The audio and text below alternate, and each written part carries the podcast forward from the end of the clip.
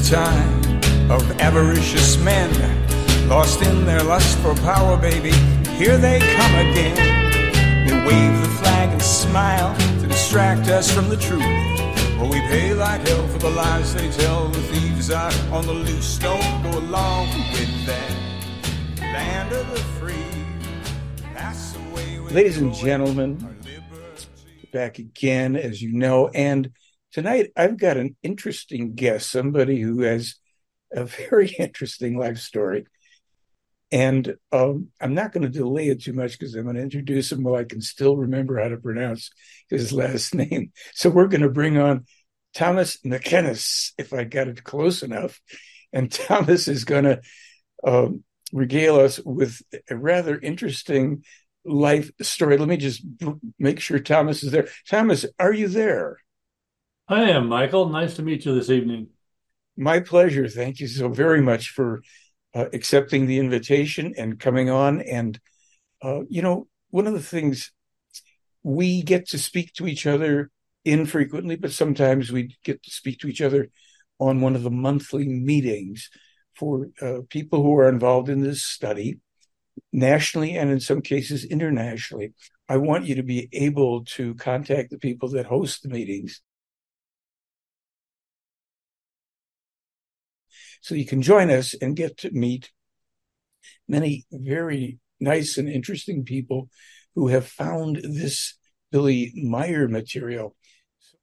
So, Thomas, tell us a little bit about how and when and where you found Billy Meier's material, please. It was about 1977 when a friend of of mine, who who later became a friend, was actually from Bern, Switzerland, and had emigrated here. And he was giving a fireside type presentation on astronomy. And about three months later, he introduced me to the Genesis 3 first volume uh, Pleiadian photo album. And uh, that's how I got started with Edward Meier. And what was what was your first impression? You get this book and you're looking at these photos and stuff. It's a little, you know, ways back in time. I mean, both you and I found the, this information and the evidence some time ago. What was your reaction or what were your thoughts? Do you remember anything about how that impacted you at the time? Well, I remember staying up all night long reading through the book, and especially some of the references cited there. And, and because I have a good background in uh, many areas of, of history and and uh, the genre of education, uh, it was I literally stayed awake most of the night looking at it. I was charged, but uh, that brings uh, up the subject of my early life forms, which caused the excitement to be there. So I have a, a past history before that of about 25 years younger than that of, of knowing and looking at UFOs and uh, having a personal friend whose father worked at Area 51.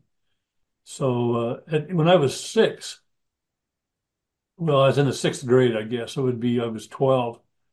This friend recounted the uh, Roswell incident, and uh, it, it was in a grade school class on civics.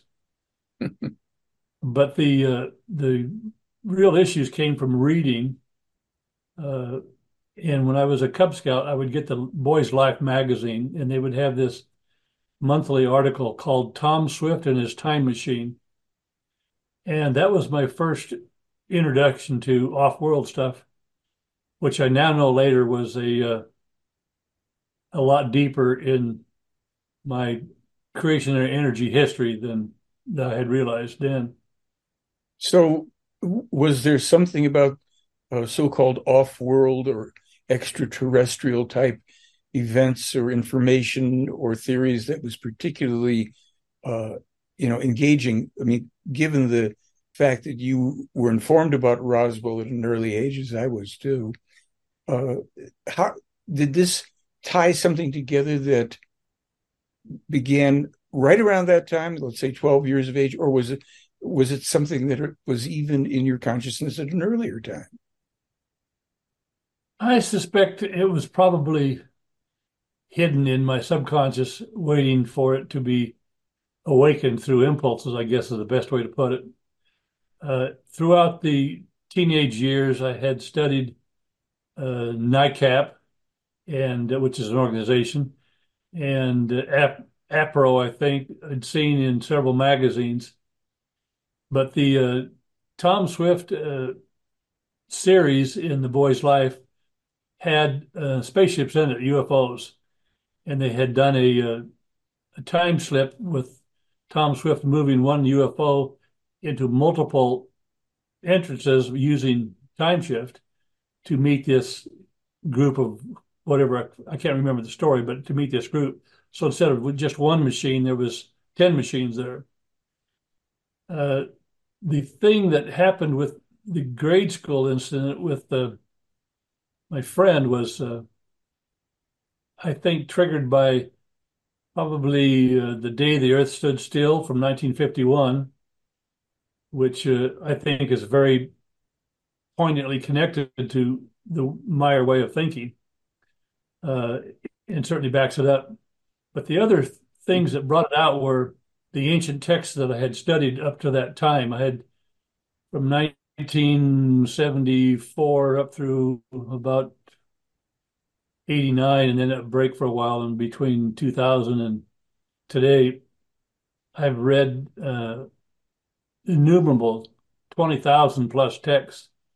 And one that stood out was the book of enoch uh, translated by r.h charles in 1916 with the watchers and then of course the genesis 6 reference to the sons of God seeing daughters of men that they, you know, wanted wives of them all.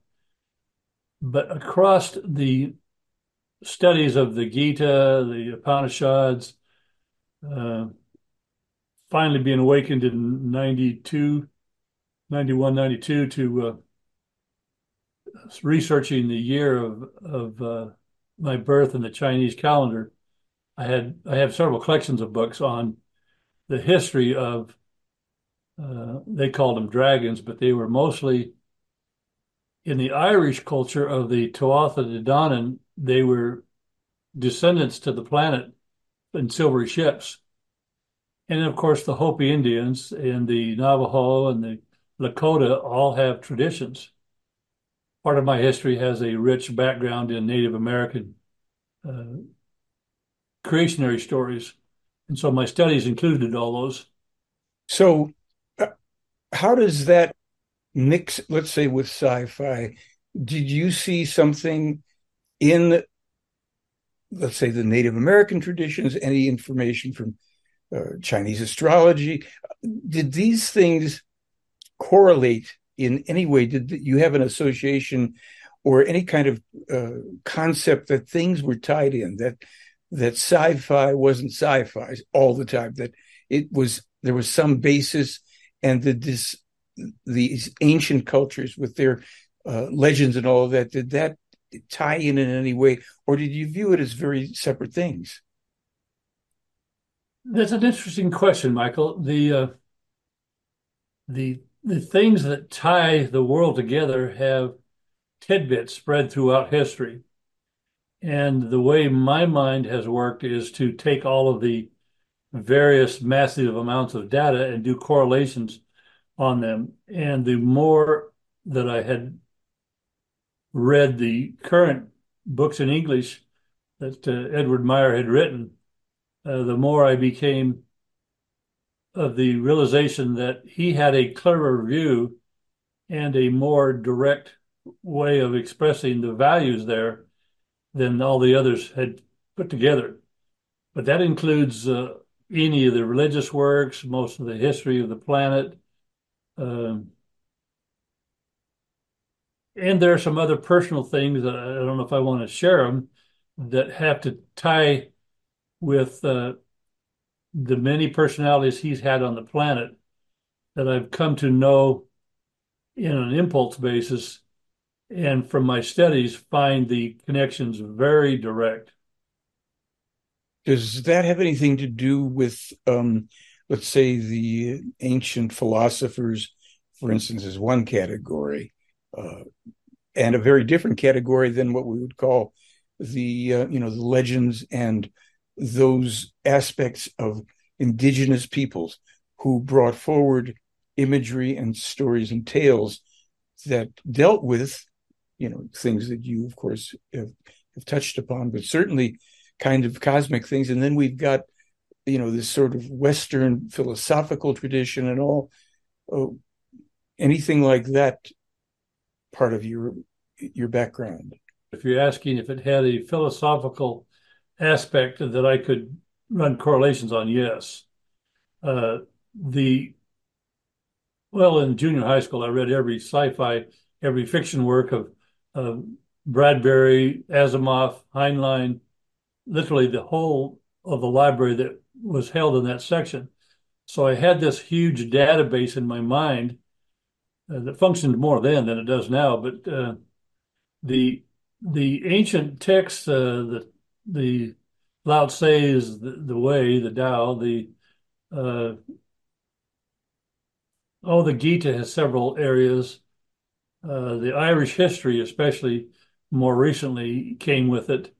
Uh, the ancient texts that I had read uh, when I was a teacher of uh, gospel doctrine in the what I call the MCE of the Mormon Corporate Empire. that re- that research uh, tended to correlate uh, because I was a receiver of the monthly magazine Biblical Archaeology Review.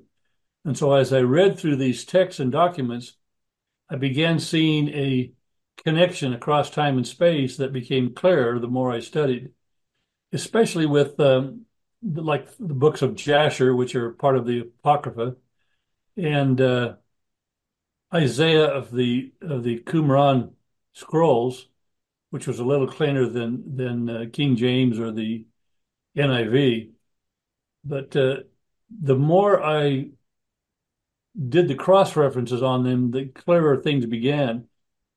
But really, the one of the favorite two books of of Meier's that helped clarify it, which uh, one of them I call the mechanics, the mechanics manual of thinking, the, the Gedanken, and the other was the the psyche, which fit right into my years in being married and counseling and what was going on. But the more I asked questions of those who, quote, had the authority, the less they knew and they could not answer. And that was the thing that really, really struck me that, that there were people who were proclaiming things that were their own opinion and not based in anything. And, and the real reason I do the research is because I want the original closest source on the data so I really don't take anybody's word for it, including Meier. If I can't process it and utilize what I've shared with you on the laws of intelligent thought, I wait until I go through that process and can do that. When you say the laws of intelligent thought, what are you specifically referring to?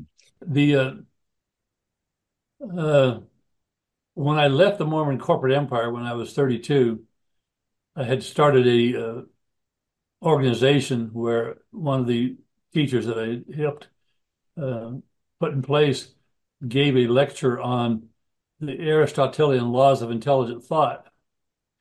And I really didn't make the connection back then, but I knew what those basic four things were. Uh, and uh, I don't know, it was Chris Endler or someone else that produced the uh, genealogy sheet that everybody can find online of Meier's, both uh, physical uh, genealogy and his uh, creationary energy pathway. Uh, I believe it still shows that Aristotle and Socrates both were part of past personalities. Mm-hmm. And when I started learning more about Meier in the mid to late 80s and then and then went through training uh, at Monroe, I, I figured out that there must be a tie to it. I had started to use those processes in thinking. And that's really what made the massive leap in intelligence for me. You just said something and it kind of triggered me. And I'm trying to lo- lock into what it was. Oh gosh. The when you when you speak about let's say some of this more ancient philosophical stuff and then we think about the you know religious um oh what do you call it? The belief systems the religions and how they they compel or they want to compel people to accept on the basis of belief things without reasoning through and you know giving over the responsibility for their own lives and everything else to these outside forces imaginary or real you know in terms of, of powers but uh, like established churches and all. And you've mentioned you've alluded uh, a couple times now to being part of what you called what was it the corporate mormon empire corporate mormon corporate empire. Mormon corporate empire. Because that's exactly what it is. It's a corporation. The, the, official, the official name is the corporation of the president of the church of jesus christ of latter day saints. Oh it is literally that? And it is really that's the name of it. That's the official legal name. And so i just shortened it to mormon corporate empire. And one of the things that came out in that series of lessons that I started was a meeting that the upper heads of the MCE had when the Smithsonian Institute declared that the scrolls or the papyri that Joseph Smith had supposedly written about the Egyptian uh, period that they were the book of breathings. They, they were not the pearl of great prices, which is one of the Mormons' works. And so I, when I saw that crack in the, in that book of, of the Mormon uh, hypocrisy, I guess, like you call it their standard works, and I started teaching their gospel doctrine for five years. I, I studied all those and began to be really interested in using logic. And uh, so I have one that really kind of broke the the dam for me, and, and they are two quotes from the Book of Mormon and one from the Bible. The Book of Mormon quote has a, a fellow named Nephi in First Nephi four, and he's meeting this uh, uncle of his named Laban, and he wants to get the records so his father Lehi can take him when they leave Jerusalem to come to the Americas, quote unquote. he says, "I'm going to kill this guy so that the whole world doesn't dwell in un- unbelief." Well, you go back further in the Book of Mormon to Ether, which is the name of the book, chapter 8, verses 19 and 20. It says, and it has God speaking, says, I, um, paraphrasing here, I would that man should not shed blood, but from the beginning hath forbidden it, which of course takes out crucifixion, takes out uh, blood sacrifice, takes out all of this. But the interesting part of the connection with John 11 in the in the New Testament was that Caiaphas, the Sanhedrin chief, said it's better that one man died than a whole nation dwindle in unbelief. And those same exact words Joseph Smith used in Nephi. Well, I had shared that with a uh, econ professor of mine, and he created a real mess when the Mormon missionary boys would come visit him. He would start quoting those two and ask them to explain their logic in the matter. And that's wherein the laws of intelligent thought really have sway because you have first the law of identity, which we identify an apple as an apple, or green as a color green, or the moon as a planetary body. And then the second one is the law of non-contradiction, which means a thing can cannot be true and false at the same time. There may be time periods where something is factual, and there'll be time periods when it is not. And the third one is the the law of excluded middle. Uh, the best way to do that, I'm going to bring this page up, is the, the uh, law of excluded middle has. Uh, oh, if I find the early part of it, it says uh, states that for every proposition, either this proposition or its negation is true is called one of the three laws of thought, and that's in uh, Wikipedia under law of excluded middle. Anybody can look that up. The when you run into data, and this fits with anything you read, I don't care who wrote it, uh, and it's the reason why I continue to study the Meier material because it doesn't violate the law of excluded middle. It doesn't violate the law of identity. It certainly follows the law of calculation, which I haven't discussed yet, which calculation comes from geometry. There can only be one line between two separate points. There can be only one plane through separate points, and there can be only one time space through four separate points. And in any equation where one of those variables is incorrect, means there's something at fault with that equation. Well, now you take that back to history you take it whether it's Mormon corporate history or Native American history and and its troubles with the United States Congress and their and the rapes and murders from the different religious organizations. One of the major big ones, and both the big ones, the ones we spoke of, and the bigger one in in the East. But uh, that enabled me to say, well, it can't be true because it violates these basic laws of intelligent thought. And when I got through reading the Macht der Gedanken, I realized that because I'm a mechanic, you know, a master mechanic at art, I realized that his clear expression and explanation was the most refined part of thinking that one could have. And of course, with the psyche, the same is also true that if you really want to find the value of your own efforts, then you must know and master your own psyche I could get into nitty gritty detail. The best part about the study process is that I got the original sources that I can quote to people and they go look for themselves. The interesting part of my history was that in 1988, I had received something. I'll send you a copy later.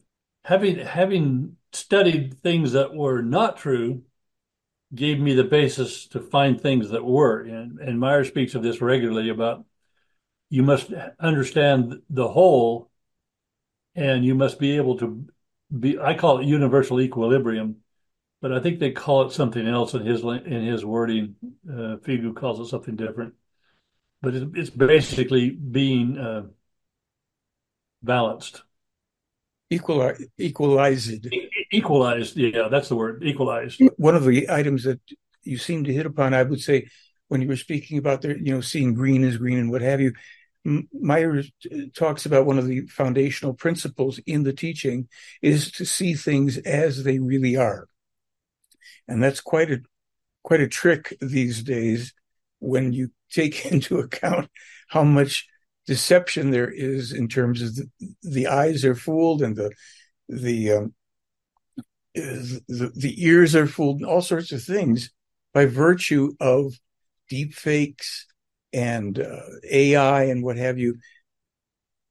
So, you know, some people might use, um, let's say, the word that we don't use, the word for the psyche or the the, the soul is a term that is an inaccurate term because it refers to the psyche.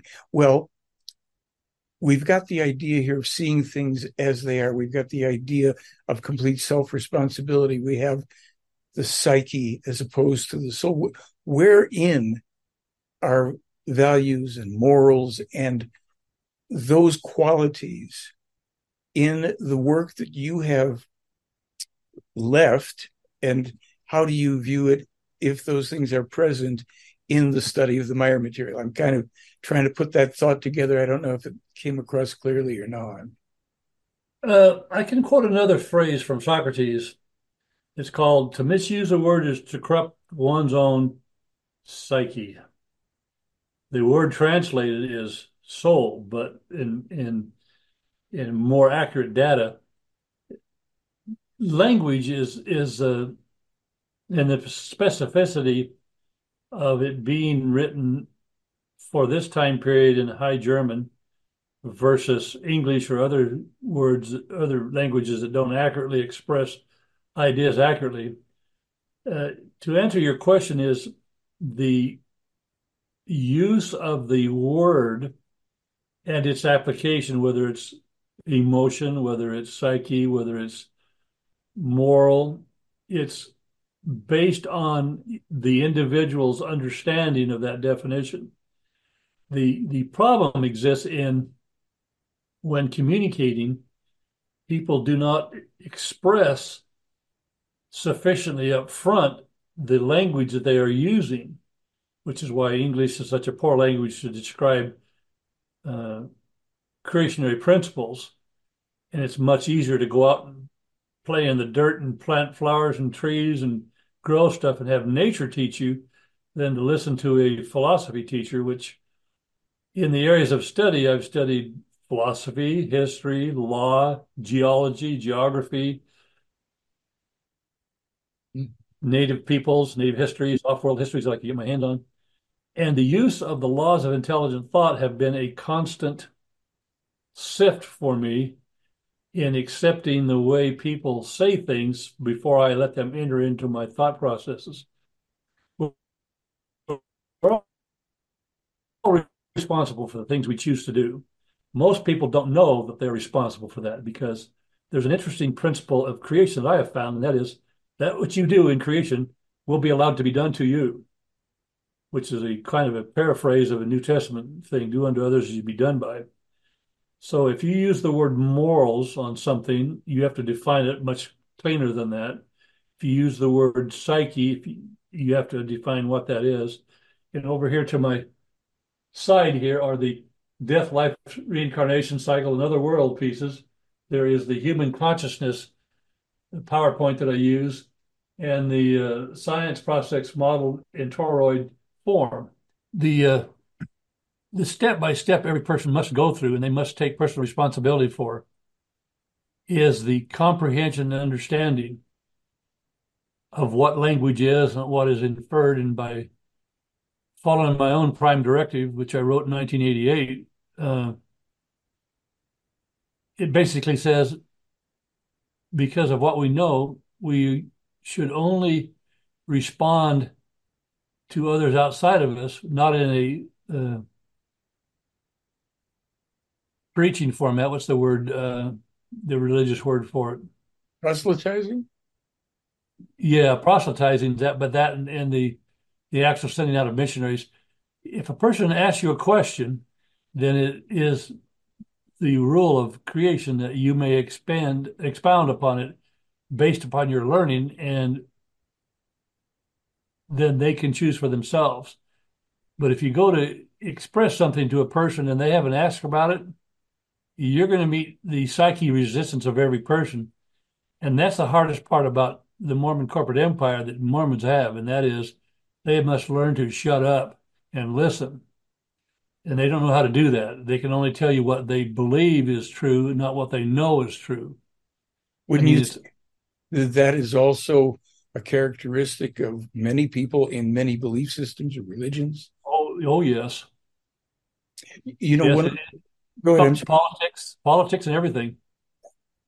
Yeah, you know, um, one of the operating principles of life, certainly one of the great immutable laws of the universe, is cause and effect. And I have, in looking at very cursory, because I'm not a scholar of religion at all, but I have found that the so-called golden rule, and and what you were just speaking about a moment ago, seems to be one of the manifestations uh, of expression of the law of cause and effect. It's like when you're when you're being told in a religious sense, do unto others as you would have others do unto you. It really should be more like, you know, the law of the pendulum. What what goes out comes back, and all that. And it it um, I, I've often thought that if in a religion, like if in Christianity, if they had based the whole thing on do unto others and lived with with that, it could have been a nice philosophical group that would have violated no no fundamental values and, and morals and uh, laws of creation in the progression and the falsification of the original teaching. But uh, I guess that was not to be. Well, there's one part of the religious uh, philosophy that I can correct its definition on, and that's the word grace. Grace is defined by them as something not earned, but given. They say some sky daddy or tin man delves in it, but in reality, the creation energy which we are formed of, I have found a personal uh, awareness of in that it, it allows me to choose and not immediately slap me with a big paddle for doing the wrong one. It allows me to figure out what was incorrect about it and then change that process. But if I do, don't change the process, then I am missing out on the tool that would eliminate its effect on me. Now, the that's one of that's one of the big lessons of cause and effect. Is if you don't know the causes, and in my lean training calls calls called a breakdown analysis. If you don't do the analysis of the cause and effect, and you express an opinion that is has elevated elevated energy or emotion, then you don't do yourself or the other person any good. Yes. I do that because I've messed that up enough. Who hasn't? Now, the only thing I would uh, comment on is uh, the sense that the universe per se does or doesn't do anything to or with or for or against us, but that it is our own proceeding through thought, feeling, action that we either find ourselves in accordance with the universal laws and the natural state of, uh, you know, we call it, people say, oh, grace or blessings or this, that, and the other thing. Simply that when we are flowing with those universal laws, I'd say not all the time do we experience, you know, great joy and harmony and all that, because sometimes that law that allows us to make mistakes is there's so that we tumble a bit like a stone in a you know in a jeweler's thing so that we get a little bit polished but that it's very neutral. It has it's nothing in any sense personal about any person. So in the new age stuff people are always talking about the universe did this the universe wants me to do that and the universe told me.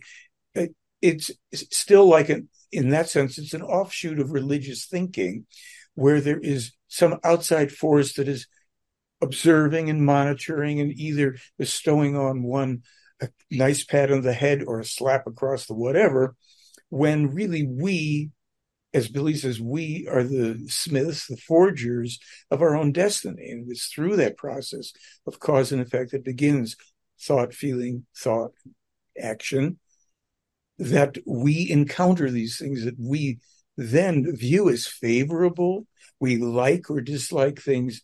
And it does take a lot of study and work and discipline to view with neutrality the highs as well as the lows and to somehow like you brought up the word before to to be equalized in our life in our thinking in our responses in our actions. So a very different thing is the creation energy teaching than the beliefs and the religions of the world that, as you said, you know, have a sky daddy, somebody up there, you know, with a little wand or a tennis racket slapping us around. What would you say would be, if you have at this point uh, a favorite aspect of the teaching or anything that you're particularly focused on right now? Well, at this new book that's come out called uh, Death, Rebirth, and Dying Process, I've tried to narrow down, haven't found it yet, but I'm reading into it and I'm processing it slowly. But you mentioned several things that triggered the thought processes and the lean mind, uh, which is one of my specialties in when I was in manufacturing. Uh, each of those things you discussed are a uh, the use of the fallacy of the incorrect law of identity. And again, it boils back to Socrates to misuse the word is to corrupt one's own soul. The interesting part about that is that for me, there was a book published by, uh, uh, it's called the, the Biology of Belief. Mm-hmm. Uh, and in it, uh, Lipton, I was trying to think of his name. Bruce Lipton describes as a medical researcher what happens to us in our physiology when we do such things. And rather than export cause and effect outside of oneself, understanding what it does to the physical self and therefore to the mental self and to the emotional self has much more effect and is much closer to the individual if they don't use a language that is something that's away from them, but instead of the language they are part and parcel of. All the people who think of of the, the sky daddies and and faith and prayer and so forth, uh, they're on their pathway to learning, and I have found that uh, the creationary force in each one of them will, uh, at the appropriate moment when they're ready to listen, when they're tuned in, or as Meier says, when their swinging waves are harmonized, uh, then they will learn that what they were talking about, as all of us have, is incorrect and we're more refined in it. That's the process that my training and education away from the Meier material has given me as a uh, binaural view on things. Uh, I learned things from others' commentary before I read, and I've read everyone in English. It's been translated in English of Meier's works. But the interesting part about it, I have found, and I suppose if I can accurately get as close to my evolution as possible, that is to say, that is contained in the DNA of ourselves. Mm-hmm. And when I when I look at the giving myself the patience to learn and grow, and I don't take punishments and rewards, which means I would throw out uh, the Mormons' first, second, and third article of faith and their tenth one right out the door because it's just crap. Uh, and most of the Muslim and the Christian and the Catholic and the Protestants and even the uh, Eastern religions, they they don't focus on the responsibility of self. And everything I read from uh, Edward Meier comes to the point of if you understand what I'm just telling you now, and I'll use his words and use my own voice, then you will understand the pathway you must choose. And you don't let anybody else choose it for you. You must choose it for yourself which means if you don't ponder, which I think what meditation helps people do, if you don't educate yourself, if you can't do a breakdown analysis of and really following the laws of intelligent thought, a breakdown analysis, man, material, machine, and methodology, those four things uh, really can describe what you're doing and feeling. Now, Lipton points out that feelings are based in DNA expressions and disharmony away from the creationary equalizeness. The the logic process for me enables me to not always change immediately, but to identify the processes that I must do and not beat myself up for the things that I don't know how to do. My children will all give you the examples of their their dad being involved in religious horseshit and to this day, sometimes I, because I care, my grandkids and my kids, I care about them. I want to tell them about things I know. And really, it's none of my business. And, and I've told my youngest the other day that uh, that was something I wish I could have eliminated earlier.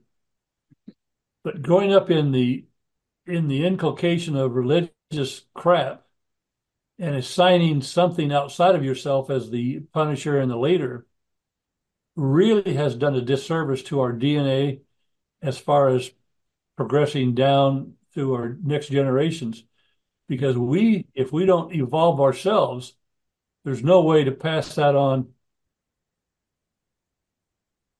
genetically. And so my studies have been around understanding the genetics running into instances where i found former personalities or probable i put, put it this way highly probable high degree of confidence and there's some interesting insights that came from that. Uh, I think you used the word impulse. And to me, impulse is something that is a result of harmonizing your swinging waves with your subconscious so that it brings it to your consciousness. Uh, and then the experiences of life teach you, uh, and I've had a couple of those. If you want to share them on the program, I don't know. You, I've actually seen off-world form. So it's it's not a matter of of who's doing what because there's about 15 or 20 different realms of people screwing with this planet and have over the years. So hmm. take that from there. A whole a whole potential show about that, of course. Um, we can look at, you know, I just want to say before we wrap it up here that what you were just talking about and how your experiences with your children, what you you know took you time to learn a certain. I, I think about my own experience raising my daughter. I was a single dad and raised my kid uh, from infancy on up, and at a certain point, probably about ten or twelve, she said something to me, which really it was like it stopped me in my tracks. And I, she had to say it a few times in a few different circumstances before I really got the importance of it. And that was simply don't tell me what to do. And it was not in defiance of these are your chores and all that kind of thing. It, it had something to do with where that intersection of a person, a young person taking and knowing self responsibility and not allowing anybody, including their effectively, you know, singular parent, to override that emerging self. And I uh, did a lot of little things consciously along the way of holding myself back subsequent so that I did not inhibit and even to allowing, I'm sure, excesses when a person starts owning their power, you know, uh, allowing some excesses in a little bit of uh, self responsibility slash defiance for the sake of not squashing that you know sense of i will create my own destiny. Thank you very much. So as parents you and i and i'm sure other people who have gone through all sorts of things trying to raise children according to the traditions of the time the culture a belief system what have you and coming face to face to confront the reality of when the essence of a person calls out and when if and when we do grasp wait a minute and hold ourselves discipline the self so that we can properly discipline and guide the emerging self of the of the child. So just some thoughts on that. Um, would anything you want to leave us with for this show? And we'll probably be doing some more talk about the other life forms and views of them, etc. Uh, they only come from my history, and I think I got uh, in the time before last uh, area group meeting. They stayed afterwards, and for about forty minutes, I bent their ears for a while. I kind of wondered if I should have done that. Uh, the the the the way I look at my path is if what comes after me produces something I would consider positive, then I made a valuable choice. And if what comes after me is causes me to, uh, oh, I really screwed that one up, didn't I? And and immediately I said, well, that just means you're not as evolved as you thought you was, you know, and you, you go on your own way. The uh, the interesting part about me that I'm really intrigued about is a little building they must have over there in Schmidrüti called the Sohar. I don't know if you run into it when you were there or not, but uh, I read through the contact reports and and I had Wendell Stevens' early uh, translations of some of the early ones, the the volumes that came out printed in hardback on typewritten pages, and so I have those in my past. But you know, you you mentioned once earlier that wouldn't it be nice if I took a trip over there and if I could afford to do it and, and survive the trip and not get ill from other people being on the plane and all that crap. I would like to do that because there is something that I ran across, I think it was in CR 39, about those who wanted to be part of the uh, continuation of the mission had to go through this process to to be born in that area. Um, you know the the the data is out there. If people want to study it, they have to pick and choose their own stuff. You had a fellow on last time or two times ago that uh, Derek that I thought was very highly intelligent in the way he was expressing things. And so I think there's a lot of people on here who have unique pieces to be involved. But sometimes sharing the uniqueness, I'm very oblique with that term, of the pathway that each of us has walked makes others feel like they were less, kind of like that group that visited in, in 10,000 or 1000 AD who visited, took back the monks teaching on on Christianity back to their planet, and then they ended up destroying their worlds. So part of that process, I think, is is wise uh, direction from uh, Meier Material to not do that. And so I, I hesitate after you quit recording. I might like to share a few things, but uh, uh, as far as this goes, I think people need to take the pathway serious. The the uh, goblet of truth, the ones that have been posted online, especially in chapter 22 and chapter 23, have really poignant directions on individual self choice.